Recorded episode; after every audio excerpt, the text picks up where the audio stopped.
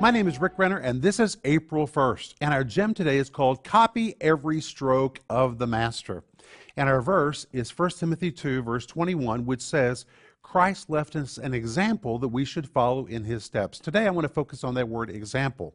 It's a Greek word hupogrammos, which was the Greek word used to describe a child learning to write the letters of the alphabet. That child would look at the letters that his master teacher had written, and then very carefully he would begin to copy those letters. I can remember as a child doing this, me studying what my teacher had written, and me trying to copy every stroke of the master. That is the word that is used here when the Bible tells us to follow in Jesus' steps. We're to copy everything Jesus did.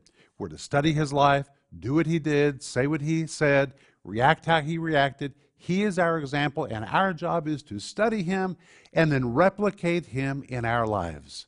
That's what I want you to think about today.